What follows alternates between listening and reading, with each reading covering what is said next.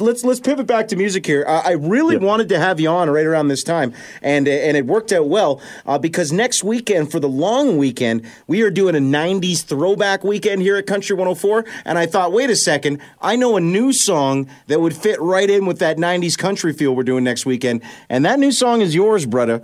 Uh, tell me about this one here. How's it going for you? how it all came about for the the latest single, uh, a lot about a little. You know, during this whole lockdown, uh, COVID thing, just gave you know it's given myself and I'm sure a lot of artists time to think about their direction and what they want to accomplish and what they truly love. And I mean, I've always been. I, I mean, I'm getting older, man. I'm, I'll be 37 in November. So I mean, I was born in '84 and I I grew up in the '90s, and that that was my that was the time that I loved the best uh, for the country music and the uh, uh, you know because that's when I learned to play guitar. That's why that's why I got really excited about learning country music and learning how to play. And you know I learned a lot of the older stuff too, but the '90s like Joe Diffie, Tracy Lawrence, Mark Chesnutt, Alan Jackson, you know all these guys they were a huge inspiration for me. So um, you know over this uh, this time of lockdown and being home and, and actually doing the live streams, the Friday night lockdown lives. I've been doing it every uh, couple of weeks and stuff like that. Live stream on Facebook. I mean, just really helped me to learn. Uh, well, not to learn, but like to finally accept that I, I, I like I, this is not going away. I, I mean, I'm doing a always do a ton of '90s cover, uh, uh, you know, '90s covers and my favorite songs. And I'm like, why don't I just instead of be like instead of doing '90s covers in the show, in my shows, like why don't I just write release my own you know 90s style songs. So i'm like so i spoke with my management i spoke with uh, my label and we reached out to uh, Jeff Dalziel who who's an amazing if you don't know him an amazing canadian uh, producer, uh, multi CCMA award winning artist, uh, um, a producer, and um, you know he he thought it was an an awesome idea, and he was actually you know he's he's kind of working with some other artists doing the same thing, trying to you know just uh, focus on on the music that they love and and release some music that just feels good and. that's the uh, that's the direction we decided to go in, and and uh, you know I, I managed to slip to uh, slip into Ontario in between the lockdowns back in October um, of uh, 2020, and uh, just we, you know in a matter of three days we we uh, we all got in the studio together. You know we all those keeping socially distant and uh, you know, just uh, wearing our masks and stuff like that.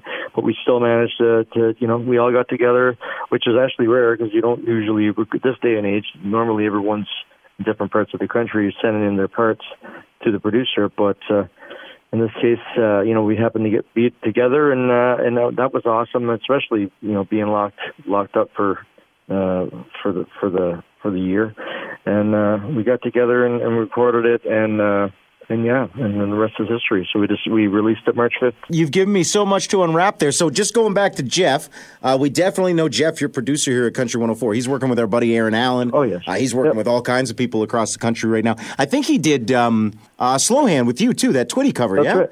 Yep. Absolutely. So we know Jeff. And then for those who don't know, uh, Aaron Goodvin is a co writer on this song. Uh, Greg Bates is written for Montgomery Gentry and Terri Clark. So if you don't know that name, uh, he's on it too. Farron Rachel's is on here. Uh, a lot of, lot of all stars with this song. So uh, let's, let's go back to you, you mentioned uh, just a throwaway line. You snuck back to Ontario for a couple days. But no, I want to talk about that more because isn't that what I'm seeing in the music video when I'm watching the music video you put out for this? Is that your sneak back?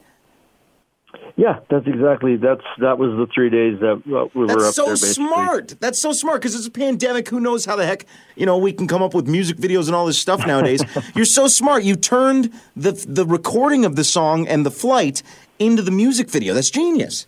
well, I, thank you. But I had that. I kind of had that in mind before we left. So, um, you know, I I'm like I'm gonna just gonna record whatever I can with my phone, and um, and see what happens at the end. I was I, yeah, I was like even if it was just you get some good social media, uh, uh, you know, content out of it, maybe like a video or something.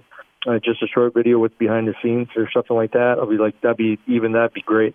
But then, you know, we decided, well, how what are we going to do about a video?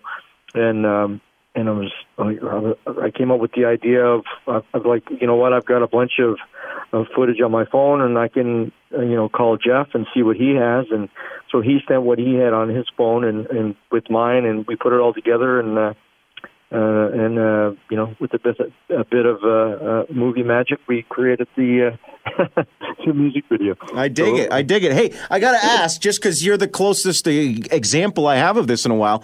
What's it like being around people again? That seems nice.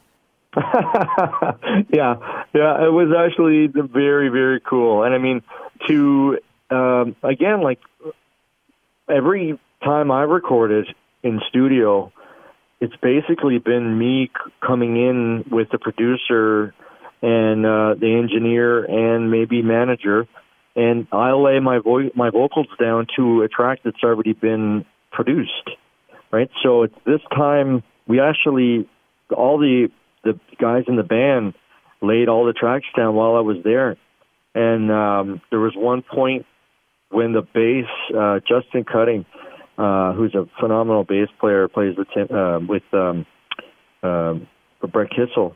Uh, he was on this track, and um, and when I heard the playback of his bass playing on that, I literally I literally shed a tear of joy. It sounded so great, and to uh, just to be there and to witness it, and, and to see everyone putting their parts down and adding their their heart and soul into the uh, into the song that I you know I again Aaron Goodvin uh, wrote, but you know it has that great '90s country vibe that I love, and, and it was just it felt like everything was coming together at that point. So it, it, it just felt really, really good. And, and man, to, to be in that studio with everybody and, you know, just just to get the vibe and that have that feeling is just incredible. I'm so jealous that you got to be in a studio with people. It's really weird that it, it took a pandemic to get us back to the basics of how we used to make music. That seems odd to me.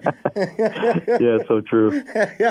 well, keep it up, whatever it is. It's working, brother. Because uh, the video looks good. Uh, the song sounds great, and as I said, I wanted to feature this thing because we got a '90s weekend coming up next weekend, and people are going to think this fits right in. I love it. That's perfect.